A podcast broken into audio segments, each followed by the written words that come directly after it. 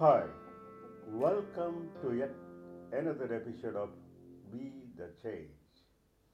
Yesterday we show what steps the organizations must take in order to have a vibrant organizational culture that meets the aspirations and expectations of all stakeholders and helps the organization and all stakeholders partners prosper.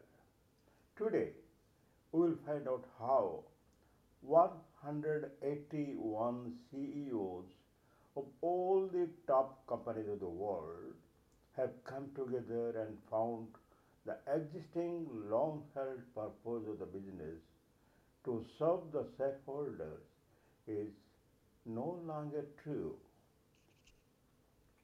On 19th of August 2019, 181 CEOs of all the top companies of USA jointly gave a statement that shifted the focus of the business from shareholders' primacy to all the stakeholders that included the employees and the suppliers on a pedestal that earlier was reserved only for the shareholders.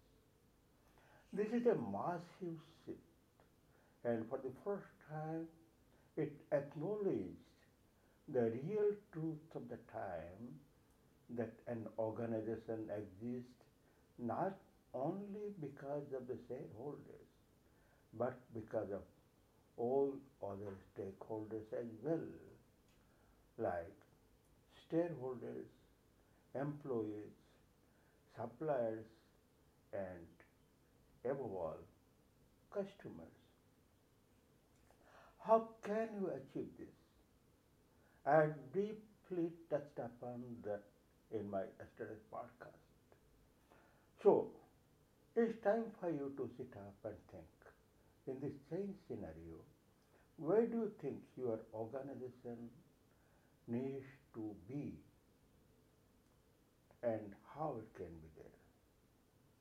Think about and find your why and how.